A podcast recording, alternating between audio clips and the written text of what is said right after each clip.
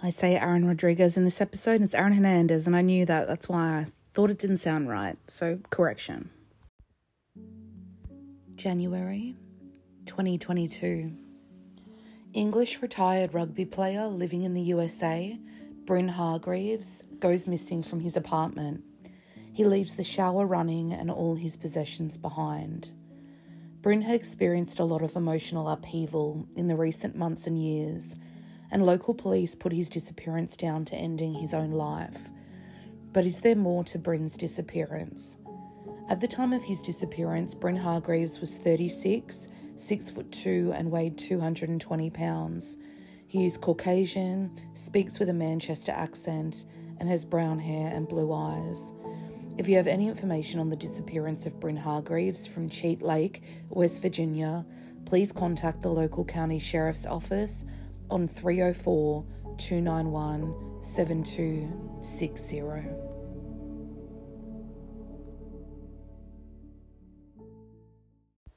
Primary sources for this episode include findbrynjack.com, the BBC, The Mirror, Lancashire Live, Lancashire Telegraph, the Manchester Evening News.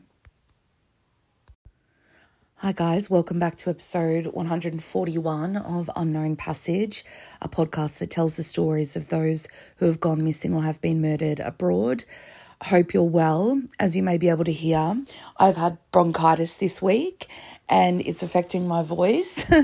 um, so I've been feeling pretty crummy in general. So bear with me, but this needs to be done. So, as much as I was putting off recording it and trying to get better, um, the show must go on. So, yeah, I'd like to welcome first off new patrons Kim and Jennifer since the last episode. Welcome on board. Now, um, before I get into this week's episode, I have one community feedback thing on Spotify about a really old case uh, to to kind of read you. And it was a comment that someone left on the Ani Ashekian case. Ani Ashekian was a young woman who went missing uh, quite a long time ago, about, I think that in 2009, from memory in Hong Kong. She was Canadian. It's one of my the cases that really I go back to and regularly look into, and it fascinates me. Uh, and someone wrote uh, with the username Dreameries, quote, We worked together. She was my favorite co worker to speak to. She was a paralegal, and I worked part time in a restaurant. I think she started a new life or was trafficked. Uh, so I found that really interesting because to hear from someone who knew um, Ani and you know I regularly I went back and listened to that recently and I, I regularly kind of look up Ani and see if there's any movement um, and what people's ideas are and things because that whole case just kind of spins me out. I'm sure you're already loving how much I'm struggling with my voice, but I will go on. My voice will warm up, I'm sure. This week, our family dog um, passed away two days ago. Sally, she was almost 16 and she's pretty much my mum had her from the time she was a pup, um, since I was pretty much living at home still. And she had puppies uh, when she was about three. And um, one of them, Jack, we still have, and he's 13. And I've just been feeling a bit sad um, for Jack because it's his first time without his mama, even though he's old, you know, um, and thinking about him a lot. And felt quite like emotional and stuff, but he'll be getting lots of extra love and things like that. But, you know, animals have feelings and you know, they're really important. And dogs kind of came up for me again and again as I researched this for some reason, just kind of thinking of them, uh, but also, you know, their importance in people's life and mental health. And um, might bring that up a little bit. Speaking of animals, uh, my Yoko is being particularly demonic this morning. Uh, she's pretty happy in the mornings after she's had a feed. So if you can hear her, she's talking to the birds outside or She's just running around back flipping, really. She loves life. We should all live like Yoko. now, this is patron Rachel's Patreon location request or case request. Rachel is from West Virginia, which is where we're going today. She's a big time animal lover, animal owner, loves her dogs and her cats, um, and she's a lovely woman. And she requested specifically the case of Bryn Hargreaves, as it's a local case to her in West Virginia. And she requested it ages ago, but the problem was at the time she requested it, the case had was relatively new. Bryn hadn't been missing all that long, and there wasn't a lot of media out there about it. So I left it for a while for initial investigations to take place. But now media has trailed off. The cops have pretty much come up against a dead end. It's been turned over to a private investigator by the family, and there's still no sign of Bryn from the moment that he was last seen at his home in West Virginia at the start of January this year. So we're in the eighth month mark. So let's try to get some awareness out there about Bryn because, as we all know, men, when they go missing, particularly men who aren't, you know, children, they're not boys, there's not a lot of awareness because people seem to think they can look after themselves. You know, they're not as vulnerable as women.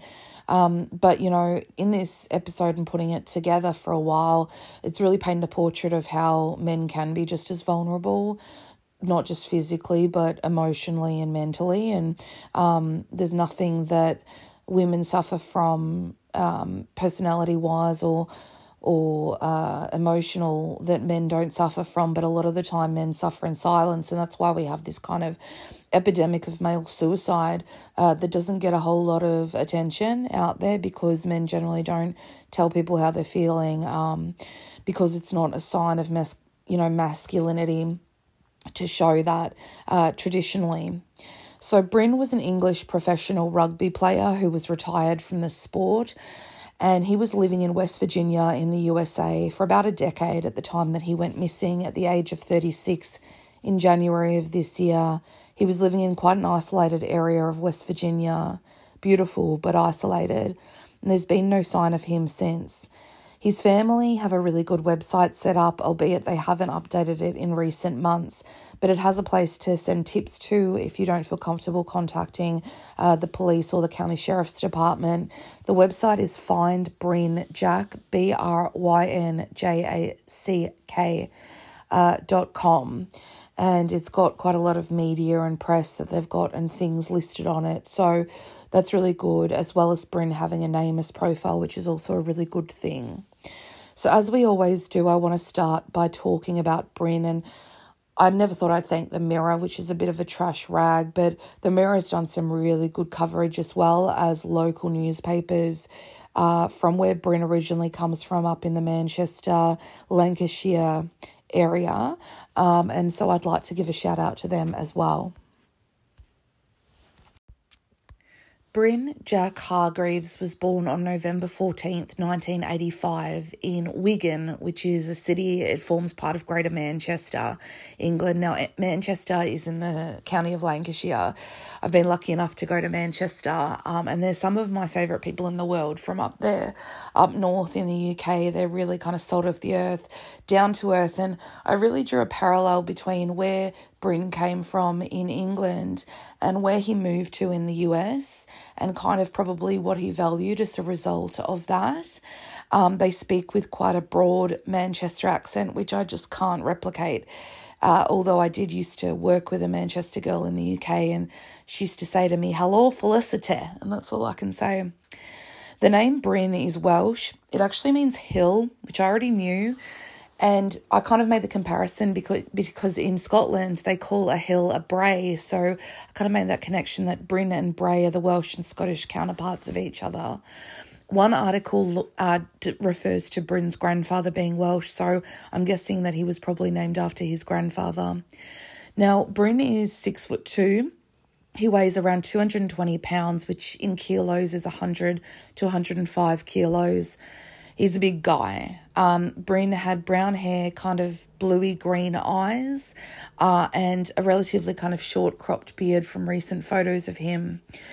According to a local news station who had some coverage of it, WBOY 12 News, Bryn was raised by his mum and his grandma. His dad doesn't play into this story at all, he's not mentioned, and any family coverage that has come from this has purely been his mum and his brothers.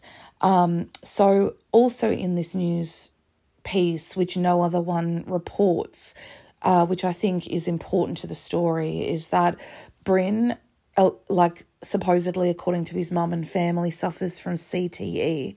Now, we'll talk a little bit about that in a bit, but this is a chronic brain disease that's degenerative and it's generally seen in people who play contact sports. You know, you see it a lot in American football as rugby is a contact sport, which Bryn played for a long time.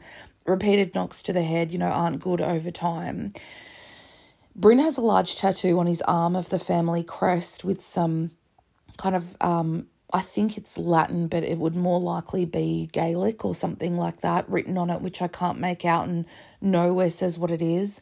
Unfortunately, most coverage of this case has the image reversed so that it's back to front, but it's on the findbrynjack.com family website that actually have it properly in the right manner flipped so that you can actually see it and read it. Bryn is listed on NamUs since shortly after his disappearance, which is the National Missing Persons Register. His NamUs case number is MP88591. Bryn has a brother David and a brother Gareth, both, both who have either gone to the States looking for him since January or been very vocal about looking for him, and his mum is Maria. His dad is not referenced, as I said. Clearly, he was not around and he was raised by his mum and his grandma. And according to his mum, as a result, Bryn had a real respect of women from being raised by them and would be the first one into bat for a female friend who was being messed around or threatened or anything like that. I don't know a whole lot about Bryn's upbringing. It really hasn't been talked about that much growing up in Wigan. Um, but I know from a young age he developed an aptitude for rugby, which is played pretty extensively up there, along with soccer or football, as they call it, or fitba, as they call it in Scotland. And um, he loved rugby. Now, I will say just straight up, I do not live in a state in Australia that rugby is the official sport. The one above me and the one above that they play it and they all follow it and stuff. Um, I live in a state that is Australian rules or AFL. So my knowledge of rugby is very limited beyond cauliflower ears. Um, which I can generally identify, which a lot of rugby players suffer from, which is like the calcified ear thing where your ear can literally just snap off. Um, from repeated hits to the ears and things like that. I don't know the rules, I don't follow it, I've actually never seen a match, although they do have rugby teams in my state. So, from a young age, from pretty much the age of 17, um, Bryn started out by playing for Salford, which is a local team up in the north of England. And then he was ultimately given a two year contract at the age of just 18 with the Wigan Warriors in 2004. And he, from this point on, he was well on his way to his career taking off. And there's a lot of quotes from coaches and things saying how young he is, but how good he is. He toured Australia as part of his rugby uh, career, and then eventually he was loaned to the Leigh Centurions for a time. In 2006, Bryn was signed to a two year deal to the Super League team of rugby, which is quite high up in the UK, St Helens, and they're based in Merseyside, which is up kind of where Patron J is from, up Liverpool way, maybe, yes.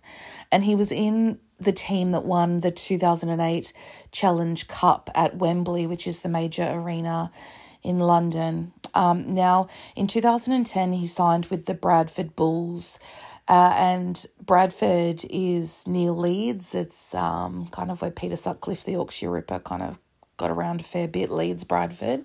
Um, and this was kind of the beginning of the end, unfortunately, for Bryn's career, not because of injury, really, from what I can tell, from personal differences with the club and the way that the club was handling things. Um, and there's quite a lot kind of in that and why he left.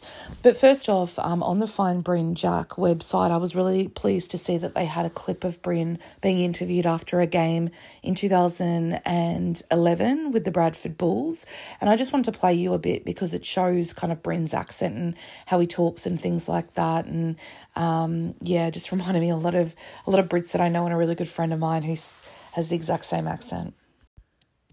Do play well in the wet, we have done, we beat Leeds. Um, I think it's just sticking to a structure and not getting carried away. Uh, we've done that a bit this year, to be honest, we really needed that, you know, that performance more than. It's not just a win, it's a performance because we've been there a lot of times at half time this year where we've looked dominant and we just needed to kick on. We've not done it better late than never, but uh, it's disappointing we've not done it earlier in the year, but we can take, take that and move it, on, move it on to the next few games and hopefully next year because, you know, we really put uh, the strangle on them later on, you know, put the knife in, and, and that's what we've been lacking this year, a bit of And uh, our defence was amazing to nil. Huddersfield, uh, is especially with Danny Brough back, you know, the kicking game they've got is just, uh, you know, it speaks volumes. And uh, I really take me off to the lads. This, this you know, shows a lot of guts and determination today. I just realised I'm wheezing more on this episode than Bryn was in that interview, and he'd just run off a rugby rugby field. So, according to his LinkedIn, which is still live, uh, Bryn had a number of diplomas that he achieved in personal training from 2008 to 2012.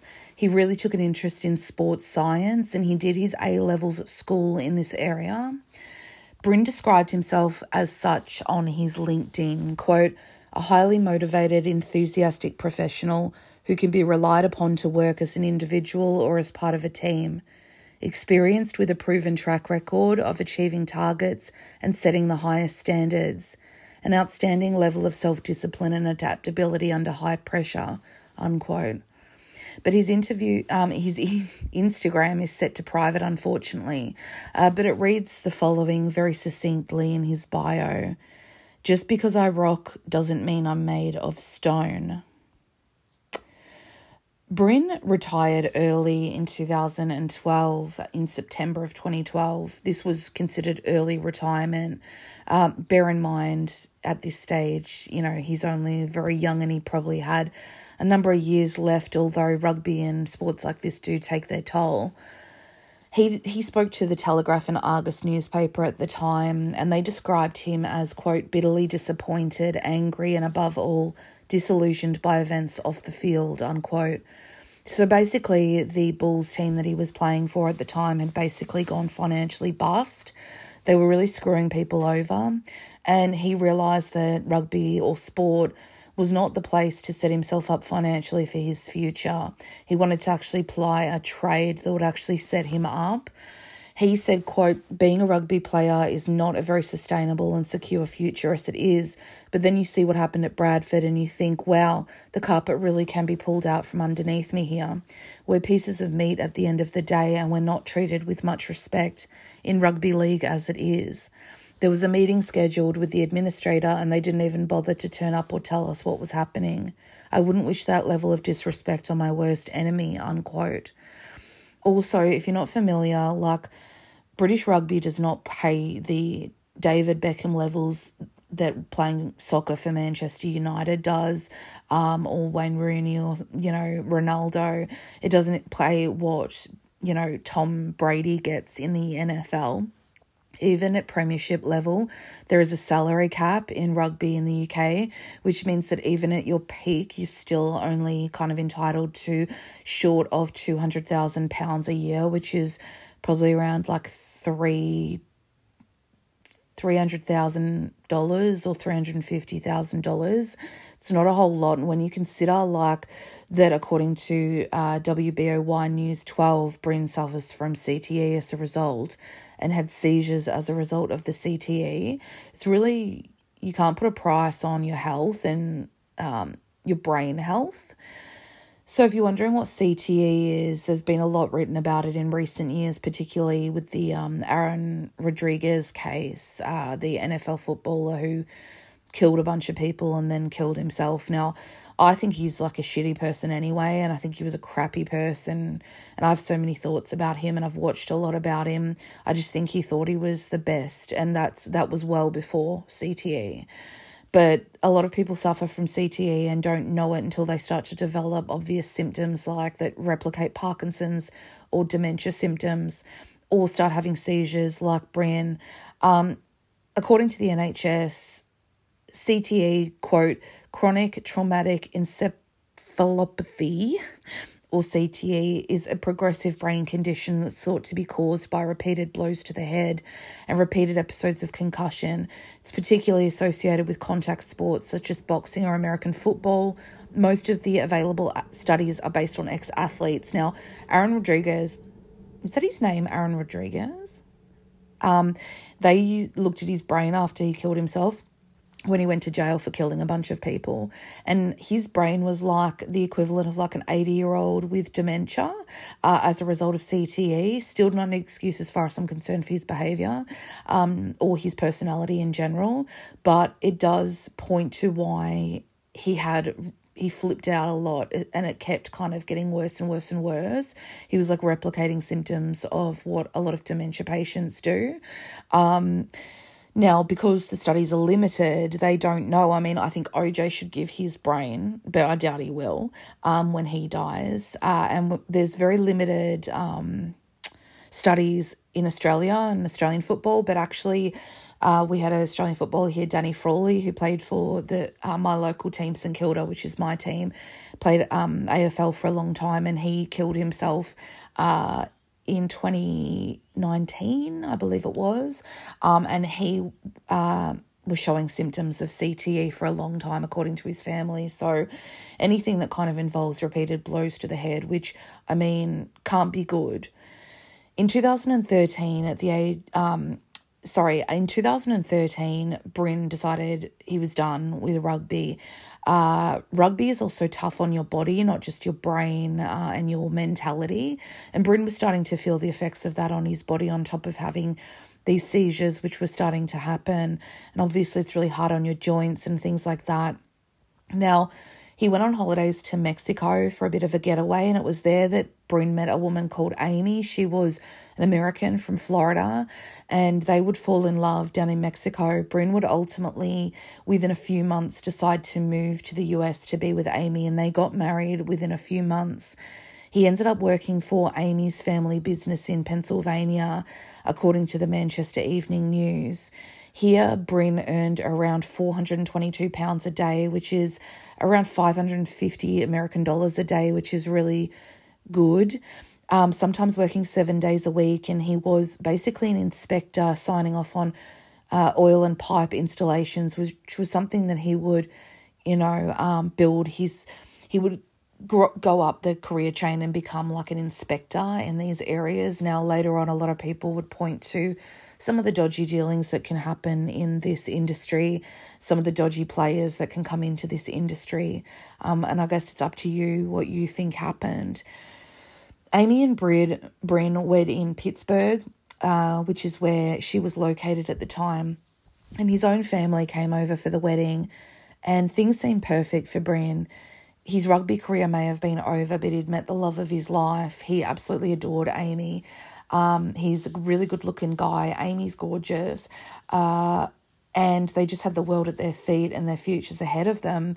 And they weren't hurting for money, you know, like a lot of people were. And that's often considered, you know, the number one stress for people. So life, by all intents and purposes, was good. And Bryn was really happy.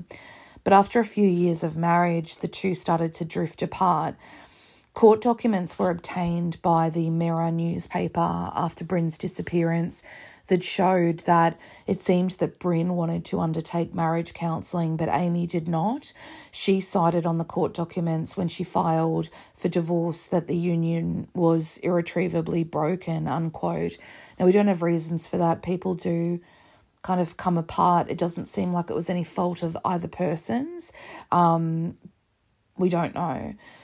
Bryn, according to the Mirror, represented himself in the divorce proceedings. He didn't oppose Amy's filing for the divorce. He didn't make things difficult for her.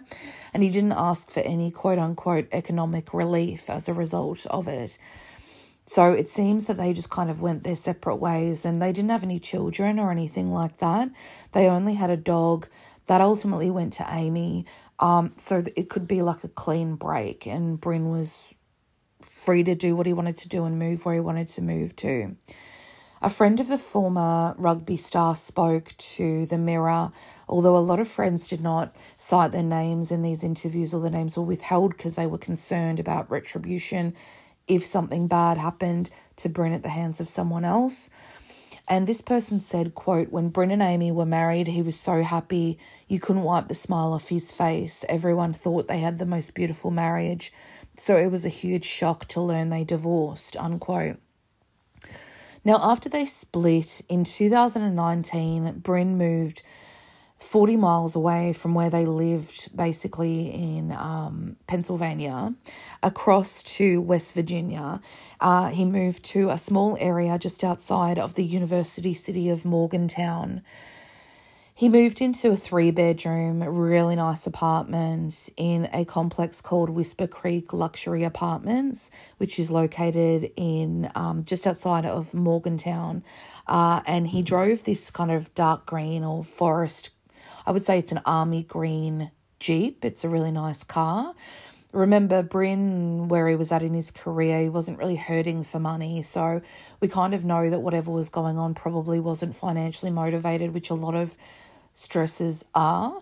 Um, now, West Virginia, where patron Rachel, who requested this case and wanted more awareness for Bryn out there, West Virginia is an eastern US state. It's known for its amazing outdoor lifestyle, the Appalachian Mountains, and John Denver, Take Me Home Country Road, West Virginia.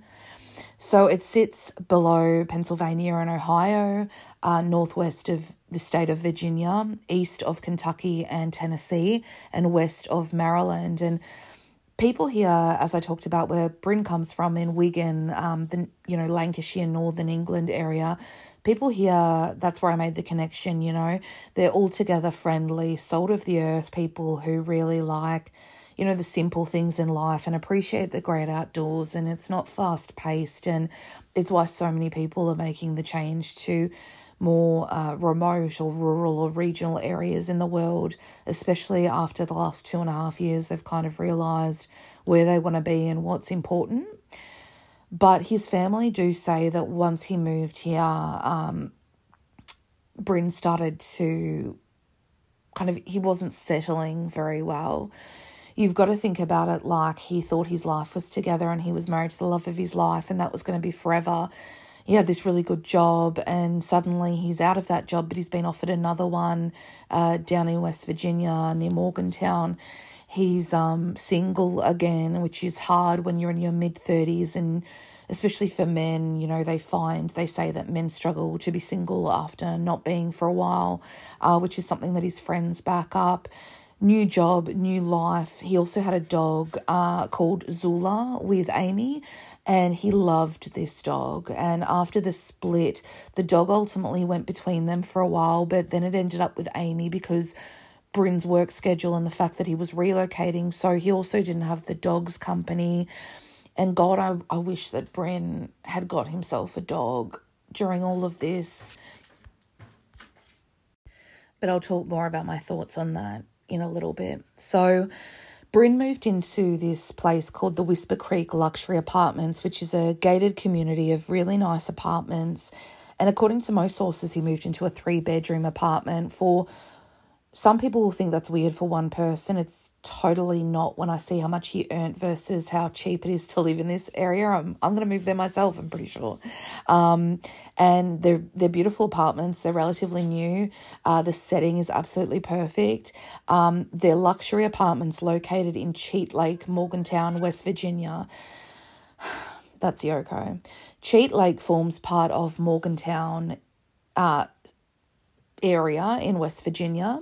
Just under 10,000 people live in Cheat Lake, uh, and this is a real outdoor lovers locale. If you love the great outdoors, I immediately knew looking at pictures of Cheat Lake why someone would move there. Swimming, this a massive lake, hiking trails, beaches, uh, fishing, water skiing, boating, tubing really beautiful homes, a safe community, uh, friendly locals. The man made reservoir at the centre of it that Cheat Lake gets his name or from. Uh, spans about 1,730 acres and it's around 13 miles long. So keep that in mind when we talk later about the search for for Bryn.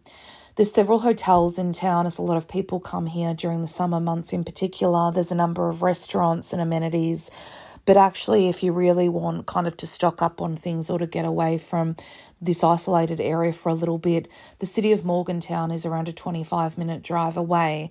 So it's easy to pop into town for supplies or just to kind of live in the, you know, spend a bit of time in the city and not get uh, lake fever. Is that a word? Lake version of cabin fever. So I looked up these Whisper Creek luxury apartments where Bryn was uh, clearly renting. It seems to be that they're all leased. Uh, and they're just five minutes drive from Cheat Lake, but that's actually about a three mile drive. It's just, just come out of his street, which is on a little enclave. It's perfect little picture perfect enclave. Uh, hit the main drag and then all the way up to the lake. Uh, it's a cozy little picture perfect woodsy enclave right by the lake. According to the official website, quote, Whisper Creek luxury apartments and townhomes are the perfect blend of country and city, serene and busy, luxury and leisure, and accessibility and privacy.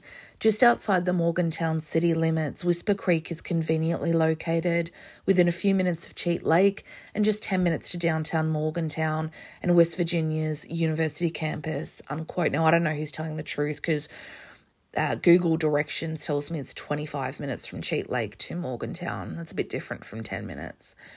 The benefits of these setups are pretty vast in terms of moving into one of these. I believe you can get a couple of them if you need furnished, uh, but that's kind of more of something I've seen in America and the UK f- furnished setups or fully furnished homes that you can rent. But basically, it's 24 hour maintenance available. Your landlords aren't slumlords that will just leave things unfixed like where I live for years at a time. The gated complex also has a pool, a basketball court, a massive clubhouse that has a gym, a kitchen, a bar, a theatre, a pool table, you know, tons to do. There's 68 accommodations in the gated community, and they're split up between townhomes, which are like townhouses, and apartments. They range from one to three bedrooms. And from what I could find, Bryn was in a three bedroom apartment. Now, based on their website, these are about 1,500 square feet, the three bedroom apartments. Um, they've got their own outdoor area and balcony um, because you're generally, uh, it's second level from what I can find with the floor plan. Now, you can get these for 1500 US dollars a month. Now, I understand that the currency is different and you guys get paid way less than us, but I was like, what the hell? That's like almost what I pay for my shit box. And you get like three bedrooms like I know in London, my friend lives in like a one bedroom flat on the outskirts of London. It's like the equivalent of $3,000 a month. So you can see why people move out to these parts. And they have like one that you can rent with a washer and dryer if you want to, and one that doesn't have a washer and dryer if you're bringing your own. Uh, they're also pet friendly um, and have like a non refundable fee to have your pet living there. But rates don't include utilities at this apartment complex. You can also get one with a garage or not. Now, pictures I've seen of Bryn's car, I don't know if he had a garage. The thing is, his car pictures of his car are taken outside, so I don't know if they just parked it outside in order to take a good photo of it or whether or not he had a garage. It just doesn't say. But from basically a balcony, you get really woodsy views with Cheat Lake in the distance. Now, as I said, the lake is a few miles away, but you can drive it in five minutes. But as you'll find soon, Bryn ended up not being able to drive. So everything I've just talked about, about how close Morgantown is, how you can pop in there, how you can pop down to the lake, everything's a couple of minutes away, suddenly is taken away from Bryn because he has a car accident and he can't drive, which I'll talk about. There's also a few shops in the vicinity. I looked at it on maps. There's a Wendy's, an Outback Steakhouse, a few minutes you know, walk from Bryn's, a Taco Bell, a couple of gyms. And the online reviews are awesome for this luxury apartments. You get what you pay for, really. And they generally say that people are on top of things really quickly in terms of maintenance and things like that. Now, Bryn had taken a job down in Morgantown working for an oil and gas, working as an oil and gas safety inspector. As I said, Bryn's LinkedIn is still live, and at one point he really was really good on LinkedIn. He updated all his um, experience in each new job he had. But I noticed by the time he'd moved to West Virginia, he'd stopped with the online activity. And this was a sign for me based on looking at the rest of his LinkedIn that things had started to go a bit downhill for him at this point uh, because he just doesn't have the interest in even updating that for better opportunities or to progress his career. That's just one thing that stood out to me. His LinkedIn still has him listed in Pennsylvania at the last job he had before he moved to West Virginia. So, going through his research, I saw that he worked as a project manager at Premier Oil Field Services for two years. Then he worked his way up to a utility inspector at Polycor Enterprises for almost three years. Then he worked at another short term role in the same field in Pittsburgh. And then he was at Rice Energy in Pittsburgh for five years. So he's a pretty good worker. As he never updated beyond that, it still says he's working at Rice Energy in Pittsburgh, which it wasn't. That was the job that he had before. He moved down to Morgantown area in 2019, and then things seem to have hit the skids at that point. Now, according to his best friend Matt, who did quite a kind of touching interview talking about Bryn, and I'll come back to that quite a lot during this um, Bryn dated casually since he split with Amy, but it was nothing serious. There was a woman in Florida that he met that he went down there a couple of times to see her, and and that was really it. And when you look at kind of the population of um, Cheat Lake, I don't know about kind of meeting single women. I looked at the demographics, and uh, around twenty five percent of people who live there are considered like solo owners, but then you got to consider like half of them are probably way older or you know whatever. Most people who live in Cheat Lake, I saw, are either in couples or families. So I guess he'd be traveling into Morgantown or further afield. So then COVID happened and lockdowns happened, and Bryn, who was already kind of on the precipice of all this change, and he's dealing with a lot of stuff. Like for many of us, everything changed for Bryn he suddenly couldn't travel. The option to go back and visit his family in the UK wasn't, you know, on the books.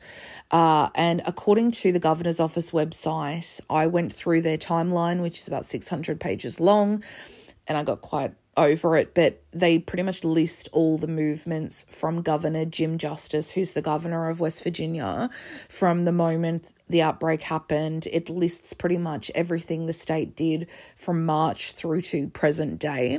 And I was really just looking at the time from when it started to when Bryn went missing to see what the lockdowns and like were like in West Virginia, uh, whether it was Melbourne level two year kilometre radius curfew situation or whether it was more like some of the southern states that um, were pretty chill about the whole thing. And I saw that around March of 2020, basically, Jim Justice shut um, down sports, restaurants, and bars progressively in installments, then gyms, recreation, hairdressers, schools. Schools were one of the first things to shut down. West Virginians were given stay at home orders around the April. Um, and by the end of kind of around April time, he closed state park campgrounds. So people couldn't come to West Virginia and visit one as an out of towner. Uh, and then eventually it changed to West Virginians as well. Um, so then in April, uh, there was an update that said by April, so the 7th of April, so about a month in, West Virginia, the Workforce West Virginia website had had 28,000 claims for unemployment uh, from people. And by the end of April, that had gone up to 150,000 claims. Uh, the cost of living these days uh, a lot of people I've noticed, you know, over 50 don't understand uh, that you can't live off one person's salary anymore like you could in 1970 or 1980. Um, I wish that they kind of understood that a little bit more. The job market's a way more precarious. You can't be in a job for 50 years generally anymore. Uh, things cost a lot more. It's not because people our age are having avocado toast. Uh, $12 isn't going to break the bank when you're trying to put away a deposit for a house. In Australia, the average person has to save, the average couple at the moment to buy in my city of Melbourne has to save for eight years for a couple, 16 years for a single to put a deposit on a house. Uh, so keep that in mind. So people aren't, you know, sitting on millions that are stuffed into their mattress. And um, I think people should be more wary of that. So things started kind of reopening a bit according to this website's timeline around May or June and when the warm weather came. And around the time that Bryn, you know, vanished, uh, which was like 2022, things were pretty much back to normal. Um, schools did not reopen until the start of 2021, from what I could find. Uh, but basically, this really kind of knocked Bryn around a lot, like with a lot of people. And I, from what I can find, it wasn't the um, financial aspect, um, because I don't actually know if this, if lockdowns affected Bryn earning at all. Um, I couldn't find on Jim Justice's website whether or not it was just limited to essential workers closing down, because Bryn would be con- non-essential workers. Sorry, because Bryn would be considered, I hate the terminology essential worker because earning money is essential. Um, I just want to say that, but I'm using it in this terminology. Bryn would be an essential worker because of the importance of the oil and pipe inspector job that he did. So I don't think he would be missing work particularly, but whether or not they were shut down for a little while, I just can't find the timeline of this. But you can't exactly say that by the time Bryn went missing at the start of this year, things were back to normal. Another terminology I hate. A lot of things around the world, you know, were not. Uh, so it's important to kind of keep that in mind. And also, Bryn's disappearance, I noticed, coincided with the vaccine rollout, which made me think that he may have still been limited in his ability to go back to the UK if he wanted to. Um, and I just didn't look into that. But because just things are changing constantly. Um, but just because it's August 2022 now doesn't mean that people aren't still dealing with the ramifications or run on effects emotionally, financially, personally, physically, um, in every possible way from the last two and a half years. I've also noticed a lot of people just think people pull money from their asshole or, you know, just bounce back immediately, and that also doesn't happen. And when we're dealing with uh, a mental crisis, which I believe this is, um, there's no magic wand that's going to help that, especially when things are not back to quote unquote normal.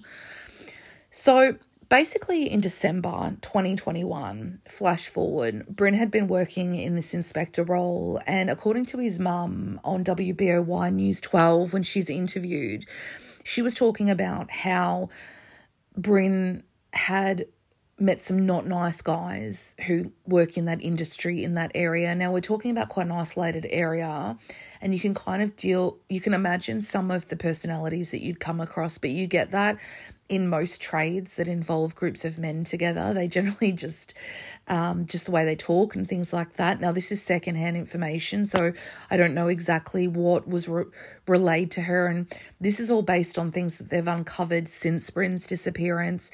Um, and while I do believe that the family probably does have information on maybe some not nice guys in this industry in general, where people kind of walk over each other or maybe there's money being passed under the table and things like that. I can't speak to that because they haven't been making it public, but they have turned to a private investigator for help because from what the cops have dug up, there's been nothing. But in December 2021, Bryn had an accident in his really nice Jeep that he had. Now, according to the aforementioned news station, they said that he had a seizure at the wheel and that's what caused the car accident. And as a result of that, he was unable to drive and he also hurt his back really bad. So I think it was a combination of not just the car being wrecked, but his back being really bad on top of these seizures. Not really great when probably shouldn't be driving if you're suffering from them. And as a result of that, he had to use Uber to get around. So suddenly, not only have lockdowns limited Bryn's life and minimized his circle even more, but then the freedom of having the car that's been taken away. And the way I see it, everything was closing in and in and in and in on Bryn. Um, if you understand kind of what I mean, I'm sure a lot of you have been through this. If one bad thing happens, it feels like a million bad things happen at the same time. If you lose a job, you're suddenly evicted or you have a car accident. Um, it seems to be that when it rains, it pours. Uh, and I think that was happening for Bryn. On top of that, by this point, the cold is starting to set in for the winter of 2021 2022. And I'm sure Bryn felt like shit um, with his bad back, having probably having issues sleeping or getting comfortable, um, not being able to drive. He's taking Ubers, which means he's got an Uber. Suddenly, a five minute drive to Cheat Lake, which is probably just opened after lockdowns, the ability to do things there and to get around, or things in Morgantown, this becomes a whole issue with getting an Uber out to Cheat Lake to come and get you. And I don't know what the coverage is like with Uber, but probably not wonderful, and you probably have to wait a while. And it's also a really crappy feeling in terms of like relying on someone else. Um, you know, it's why a lot of older people who lose their license when they're elderly get quite depressed. I always remember my grandfather getting really low after he lost his license when he was like 80, you know, um, because it's that last part of freedom that is taken away from you. But I looked up weather records for around this time and basically the last time Bryn spoke to anyone uh, in his family was January 3rd, 2022, which is earlier this year. And around that time in Cheat Lake or Morgantown, more specifically, it was a top of around 8 degrees Celsius, which is in the minuses in Fahrenheit, um, and a low of about 3 degrees Celsius. And the following days, it plummeted into the minus Celsius levels and started to snow. Um, and this obviously impeded any search for Bryn early on, but it also wouldn't have helped with his mood. And seasonal affective disorder is a thing, especially not in Australia so much because it's winter right now. the depths of winter and it's 14 degrees, uh, 22 the other day. Um, but in these parts of the world, when I lived in England, I couldn't believe kind of the adjustment in mood I had to adjust to when winter hit my first full winter there living there, and not just traveling there. And I'm going to work in the dark and I'm coming home in the dark. I'm never seeing sunlight and how dramatically it, you know, affected me. But I'm sure Bryn, being a Brit, was probably used to that. Also, it rains and it's pretty cold generally a lot of the year um, up in the north of England, although not this week. By this stage of his life, Bryn had been living in the USA for 10 years, um, and I presume he was a resident by this point. He hadn't returned to the U- UK for about three years. The last time he had gone to the UK was for his brother Gareth's wedding three years before. And his brother David uh, spoke about uh, this trip back, and he said, "quote On that visit, he was teased for his new Americanized accent. He now says aluminum, whereas we still say aluminium.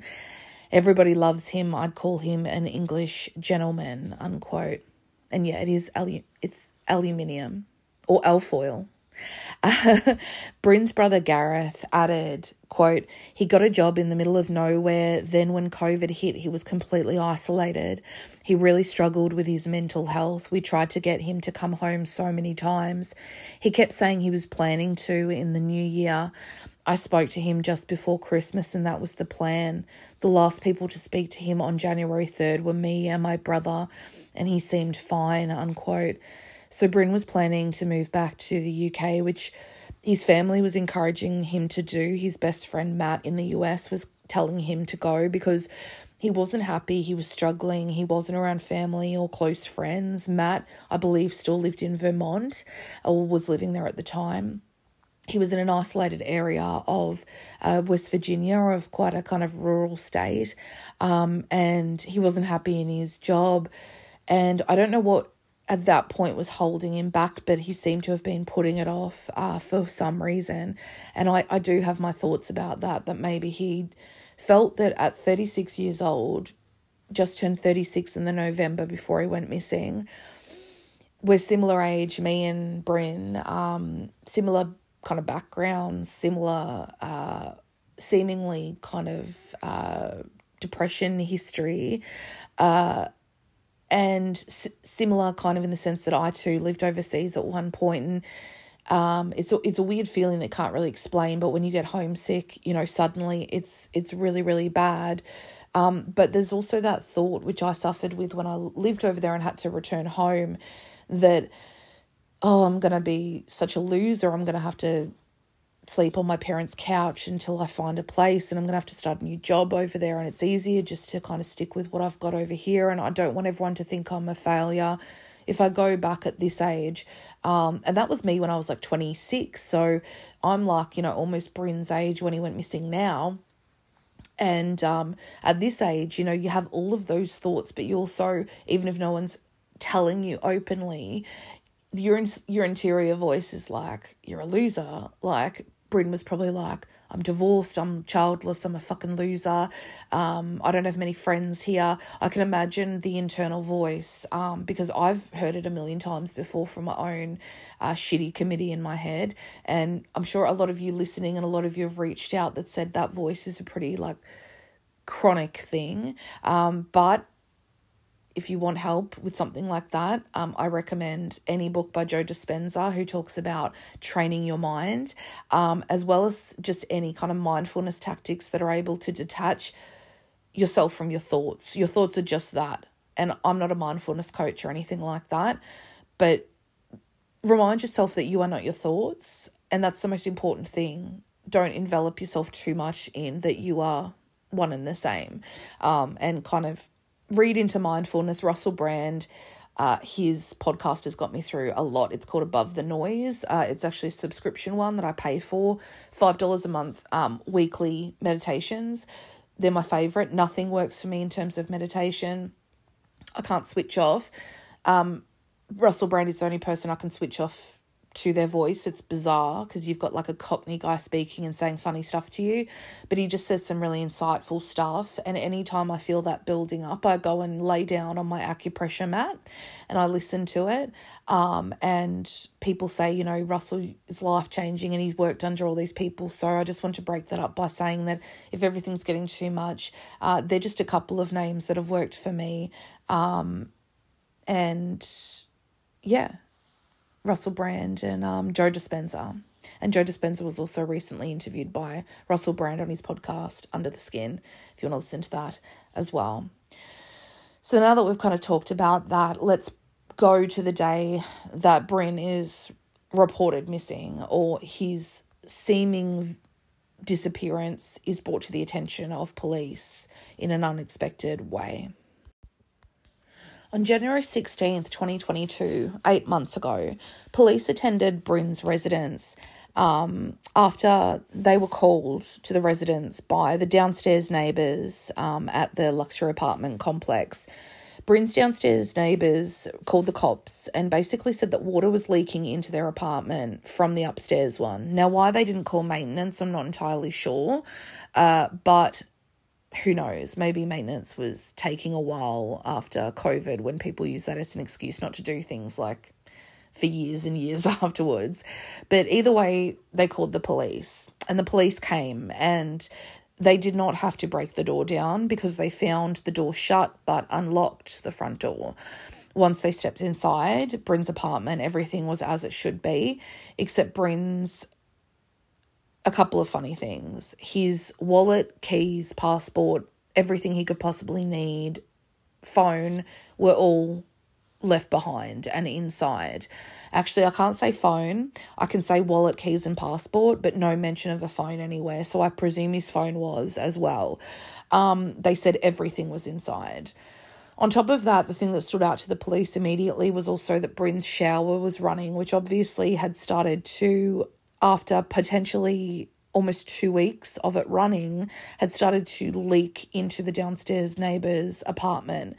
Now, remember that the last time anyone spoke to him was his brother's on January 3rd, and this is January 16th.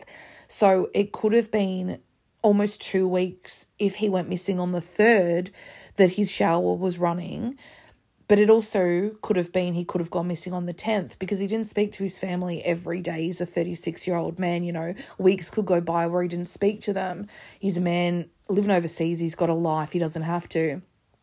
But this is what when the family was notified, you know, because the police immediately thought something was strange, especially with the shower running for that amount of time. Um, now, extensive searches and investigations began into locating Bryn. It was snowing by this point, and they were obviously concerned about the elements on top of maybe Bryn's mental state, which had been fed back to them from family and friends. Sniffer dogs were sent out to look for Bryn but they found nothing. Um, there was also over 70 volunteer local searchers looking, so kudos to them for getting out there in the snow, which was impeding them. And a large local lake was dragged, and that's how it's described. Now, I'd like to know if this was Cheat Lake, because Cheat Lake is huge. Uh, it is I said it earlier, it's like over a thousand acres and 13 miles long. So, was it Cheat Lake that was dragged? I couldn't find that answer in any of the publications, but I would think it would be um, very hard to drag that entire lake if Bryn was in Cheat Lake. Missing persons posters were also put up all over, including in Cheat Lake and Morgantown. The Mirror also, they've done a fair bit of reporting into this, thankfully. Um, and they said that there's numerous CCTV cameras in the area, but police and the leasing office of the apartment you know, gated community that Bryn lived in would not speak to the mirror about whether or not Bryn had been seen on any of the local CCTV cameras around the block or in the area. And that's just down to an investigation and privacy thing, I think. And I think at some point in time, when they've completely run dry, they need to release if he was last seen on a CCTV going in a direction, a specific one where he was going. If he was seen walking into the woods near his house, um, that would help. So just last month his brother Gareth told the Lancashire Telegraph, quote, "You start to think of all the weird things at the time which start to add up. When the police went round to his apartment, the door was closed but unlocked and the shower was still on." On the night of his disappearance, he had ordered a couple of bottles of gin from a mail order firm to be delivered in the next day or two. Unquote. Now, Gareth says in that the the night he went missing, but he's saying that's the night that he last spoke to him. We don't know if that's where he went missing, but I think they've narrowed it down to the 3rd or the 4th of January he went missing because he'd ordered these bottles of gin and clearly they'd been delivered and he hadn't accepted the delivery of them. So that's how you can kind of narrow it down. But I found that interesting that he'd ordered these online to be delivered in the next day or two within hours of his supposed disappearance after speaking to his family. So that's one of the things, planning ahead things that um, kind of can throw a bit of a spanner in the works. Early on, some family and friends believed that Bryn was abducted some of them have, you know, their their reasons for it, which we don't know all of it. Um, while others firmly believe that Bryn took his own life and that things were getting too much. Basically, um, Bryn's mum Maria and his brother David travelled to the US with together uh, around January 26th, I believe, uh, to help with the search for Bryn. Um, and that was around the time that Rachel brought it to my attention. And I just couldn't cover it at the time because I wanted to see what happened with the search. It was quite early on. Um, David told the Dominion Post, quote, he hasn't been in a good place. I think COVID, the crash, the season, Christmas, and I think something along with the medication because of his injury, unquote. So basically, West Virginia state legislators held a press conference at the West Virginia Capitol for the family to get information out there after they arrived from the UK uh, to West Virginia. Now, his brother Gareth told the Lancashire Live newspaper, quote, It's almost like he was abducted from his shower. It's certainly a fear of mine. Obviously, he was having mental health issues and in severe pain with his back from a car accident in December. I think the police thought he'd done something to himself, and that certainly is a possibility that we also fear. But five months later, surely a body would have turned up. It's a bit strange if you wanted to disappear to leave your apartment unlocked with all your ID and some of your most prized possessions. It's one of the reasons I can't leave this. If he's had a rubbish time and had enough, so he's taken himself away. That's fair enough, unquote. Now, as I said, a lot of family and friends who have spoke or friends have spoken to numerous publications who believe that something foul play is suspected on their end have asked for their names to be withheld uh, by the Daily Mirror and publications like that because they're scared of retribution from people that they're naming. Um, but I'll read you the quote from the Daily Mirror from one of these friends. Quote, there's no way I could ever see him do anything to harm himself. As soon as the news emerged that Bryn had vanished, I immediately thought of those capable of causing him harm. Many of them know them, many of us know them. In the industry we work in, it's run like the mob. Not just pipes, but concrete boots are a trade tool if someone stands in the way of the wrong guys. Bryn didn't allow someone to cut corners, which may have upset some. I have a strong opinion over who that may be, unquote. So this is where it gets complicated because Bryn worked in this oil and pipe inspector role where he would have basically been signing off on things and according to most people he didn't let anyone get one over on him and he toed the line and did things by the book. And I have heard this before about, you know, particular these industries and where there's a lot of money involved in contracts and things that you know you don't want to cross the wrong people who've been in it for ages who think that they own it. So this is where it splits off into two, whether Bryn, the way he was feeling and everything he'd been dealing with all got too much, or whether someone did something. This guy who gave that quote, he did tell the Mirror a number of names, but they've been withheld by the Mirror, obviously. Now, Bryn's best friend Matt is on the other side of this. He is from Vermont in the US. He's known Bryn for years since they were. Um, Bryn moved out to the US and he spoke to the Mirror six days ago today. So in August 2022. And these are his opinions. Quote, I think it could go either way, but I absolutely hate to say this. I think, in terms of what is most realistic and probable, is that Bryn did something to himself. I understand there's some crazy shit and it totally seems like it could be nefarious, but he was in a really bad place and had nobody to lean on here. I could see Bryn doing something to himself because of where he ended up in terms of mentally compared to how he was before. Unquote. Now, Matt marks the divorce from Amy as kind of a turning point in Bryn's mood changes, I guess. And he said, quote, splitting up was really tough for him. It was not good. We have we all have our better half, as they say, like a good wife or a partner. Someone I think who helps to balance you and kind of like keeps you in check. So I think he lost that person to care for or just that feeling of belonging. Once Bryn lost that, he lost value in himself and his purpose. Bryn is extremely confident, and, but he doesn't care that much about himself. What brings him happiness is providing and taking care of other people. He lost that. We partied a good bit, but he was definitely drinking way, way more. I mean, more than I've seen even in movies. I can't even comprehend the amount. I like to have fun, but it was uncomfortable. I think his mental health was really, really poor. Just imagine being completely alone and isolated, and on top of that, having to deal with COVID. After Bryn's split, I was like, dude, like, why are you still here?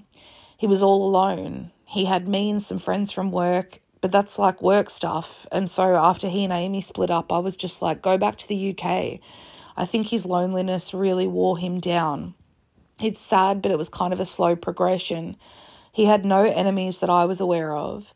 When Bryn had a drink, he was a sloppy drunk, but he never got aggressive, unquote. And I've kind of compounded though a few of those quotes together. So don't think that Matt just talked for like 500 words constantly. A couple of them are two quotes split into put into two, put into one. Asked if Bryn were alive where he would be if he was in fact still alive. Matt said, quote, Whereas I'm a country boy, Bryn's a city person. He likes the finer things in life. He probably is not sleeping on the ground because of his back. From his days playing rugby, it's absolutely awful. So I don't think he would just hit the woods.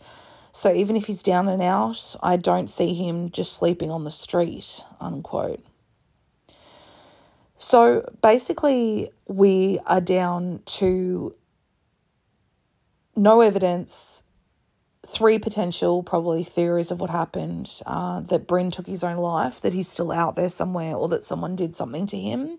There were a few reported sightings, but they've never been confirmed. And I get the feeling that they could have been anyone, and these were back in March of this year. Um, a third friend spoke to the Mirror um, about Bryn, and he then goes the other way to Matt. He said uh, about Bryn, quote, he was strong both physically and mentally. Of course, people suffer in silence, and Bryn may have, but I can't believe he would do something to himself.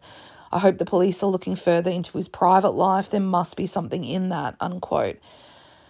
Now, it's all well and good to say that, but Matt sounds like he really knew Bryn and was probably the closest person to him in the States at the time and saw him regularly and knew his moods and things.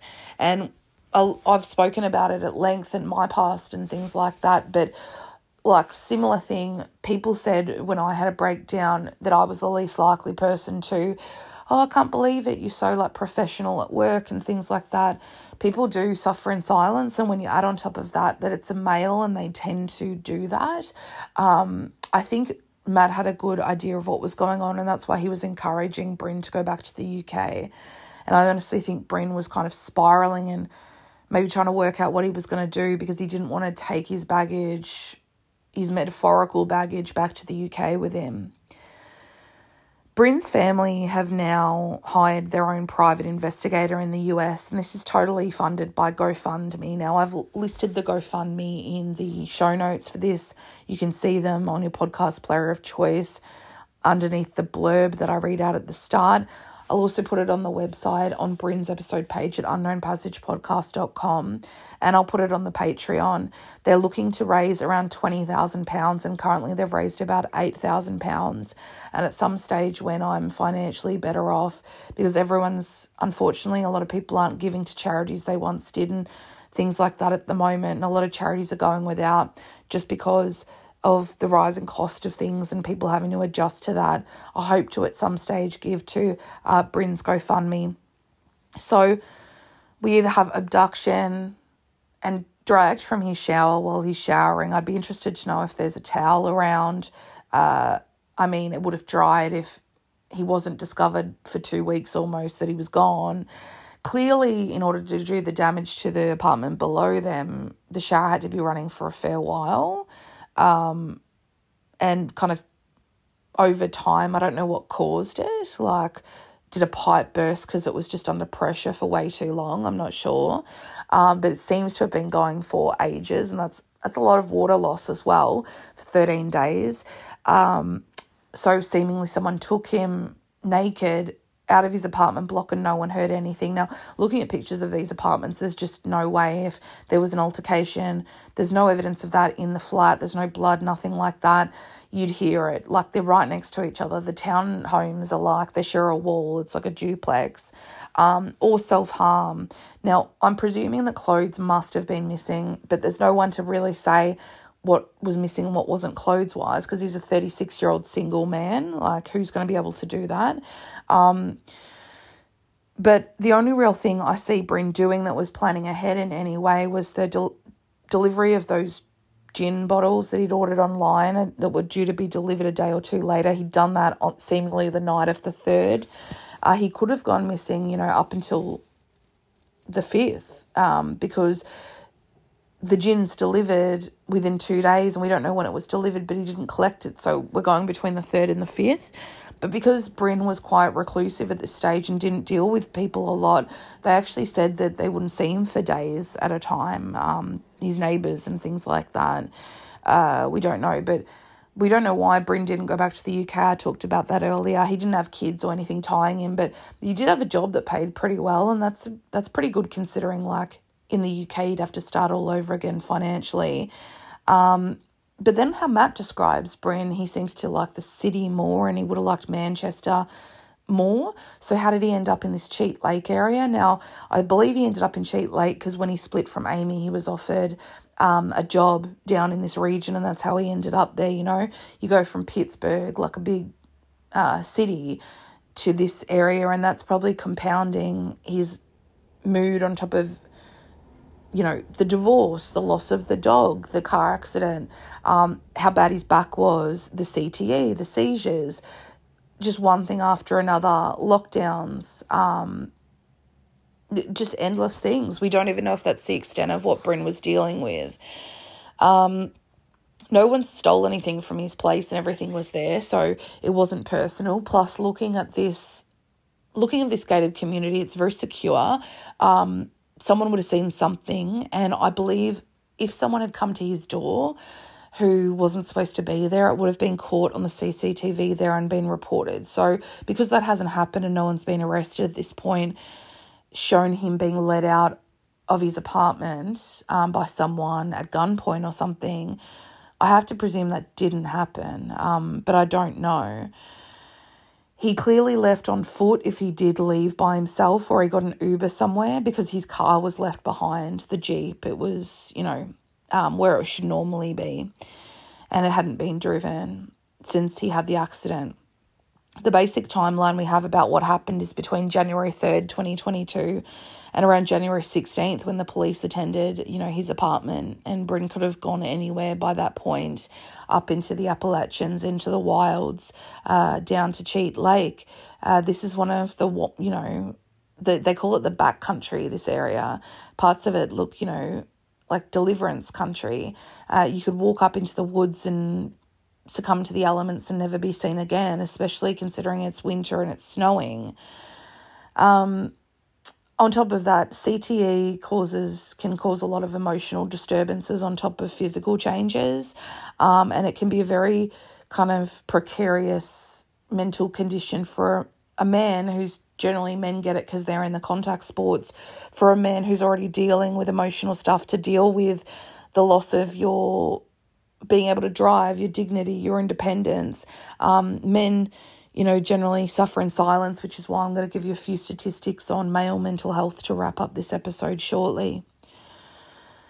Gareth has said about his brother and the search for him, quote, they turned over every stone as you can imagine, but it's just gone cold. It's been dreadful. It's been the worst five months of my life. My mum is broken. She's having counselling. It's taken such a toll on her. Um, my brother has just got married and it's a lot for him to take on. I've just had a baby who is now nine weeks old, so we've had to put look it, meaning looking for him on the back burner for a little bit. But now I'm trying to get life back together and chase this again. I want to find him. I want to bring him home. If that's not possible, I need closure. I just don't understand what's happened.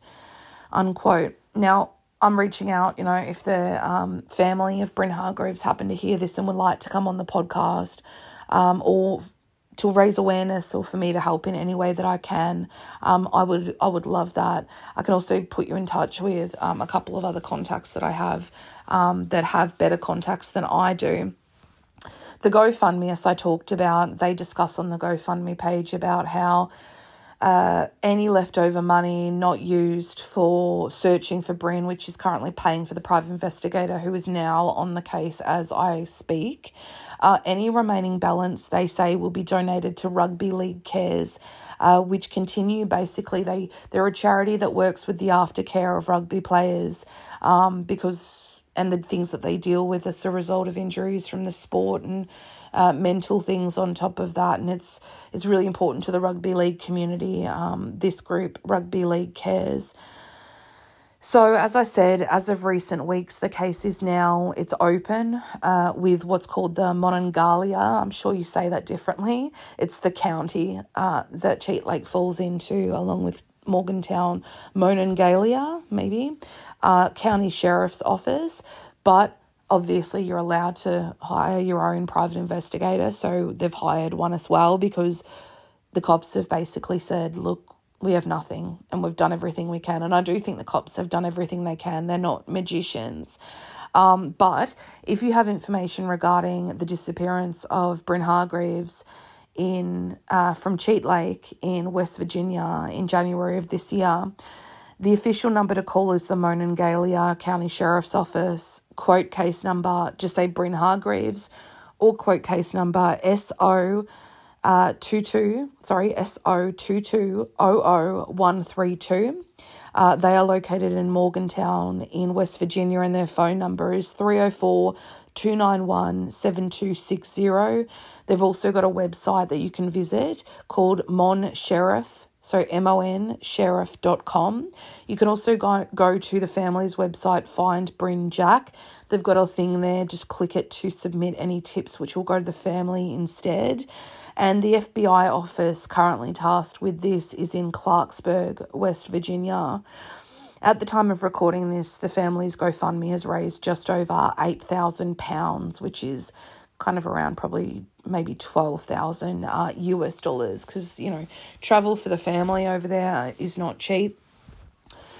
I mean, it's all just speculation on my part, like it is with anyone. Um, I mean, based on my own personal experiences um, and what I've read about at, about Bruno, I do think that he'd had enough, um, and I don't know where he went. Uh, but it seems that men seem to walk out into the wilderness uh, more than women do. uh, generally.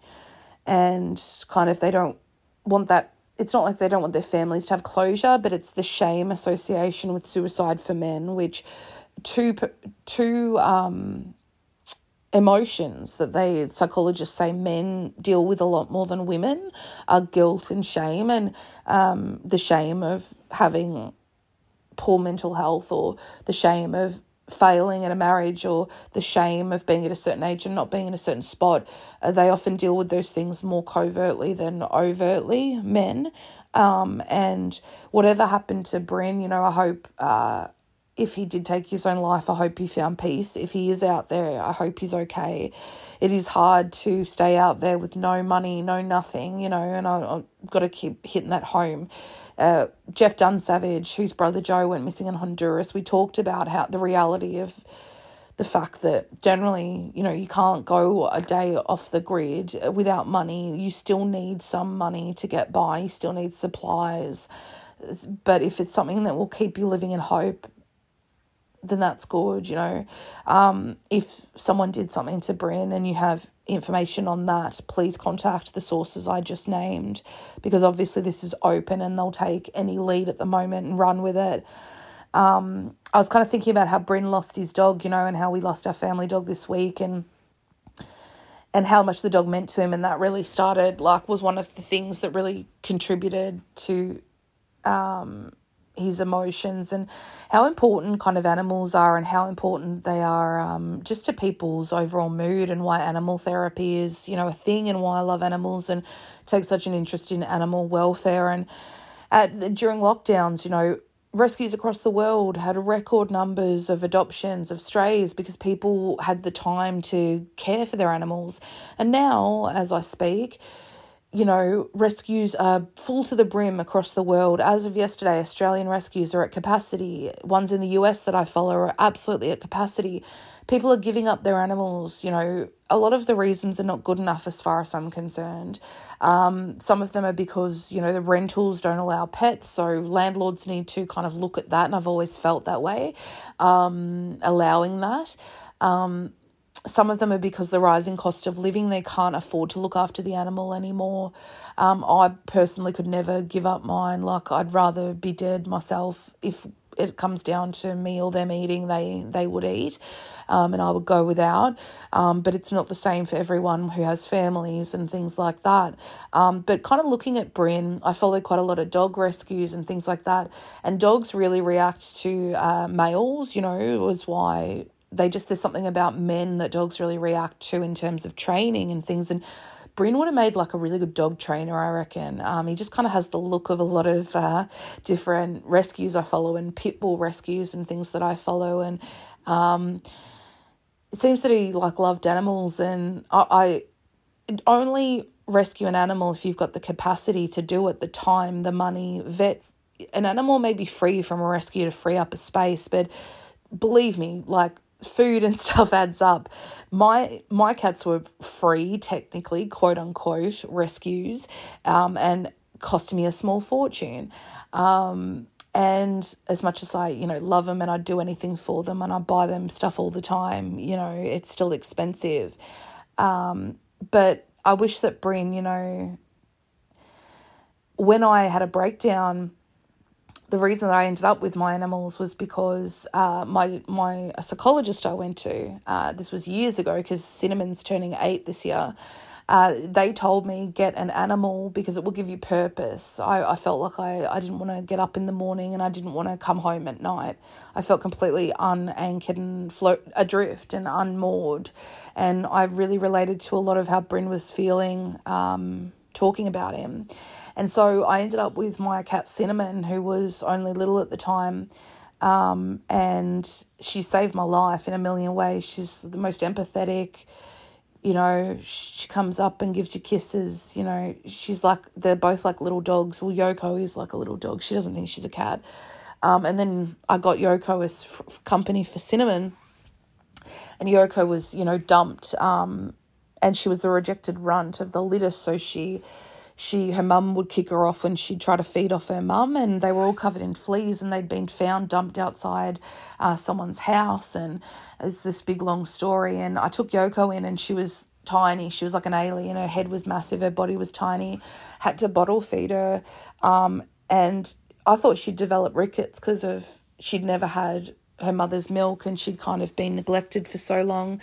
Um, and as I record this, the fat dumpling is lying on the floor in front of the heater, belly full of jelly, toasting away after almost seven years of demanding my attention, screaming at me constantly, um, talking to me constantly, and I just love him to bits. And I wish that Brian, even though his maybe his job didn't allow for it, I wish you know if he could have, he could have had it, that animal to give him that anchoring because his mate Matt talks about how he had no he felt like he was adrift that he had no purpose you know he needed someone to look after. And that's why i think if you in lieu of finding a person and it's not always good to put your baggage onto another person if you're not ready for it or you're recently out of a breakup or something but to take in like a stray or an animal that needs you they will give you the love they give you back is priceless, you know.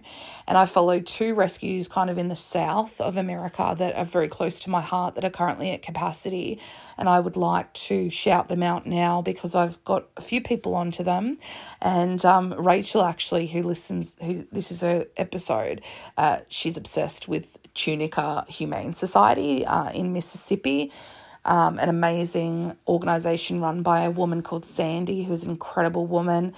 Uh, dogs, people just leave them out in the street in this part of Mississippi. Um, dogs that have been set on fire, dogs that have been shot, dogs that have been maimed, dogs that have intentionally had their legs broken by people.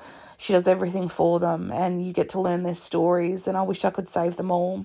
The other one is Dog Days Rescue, um, and they are located in Decatur, Georgia.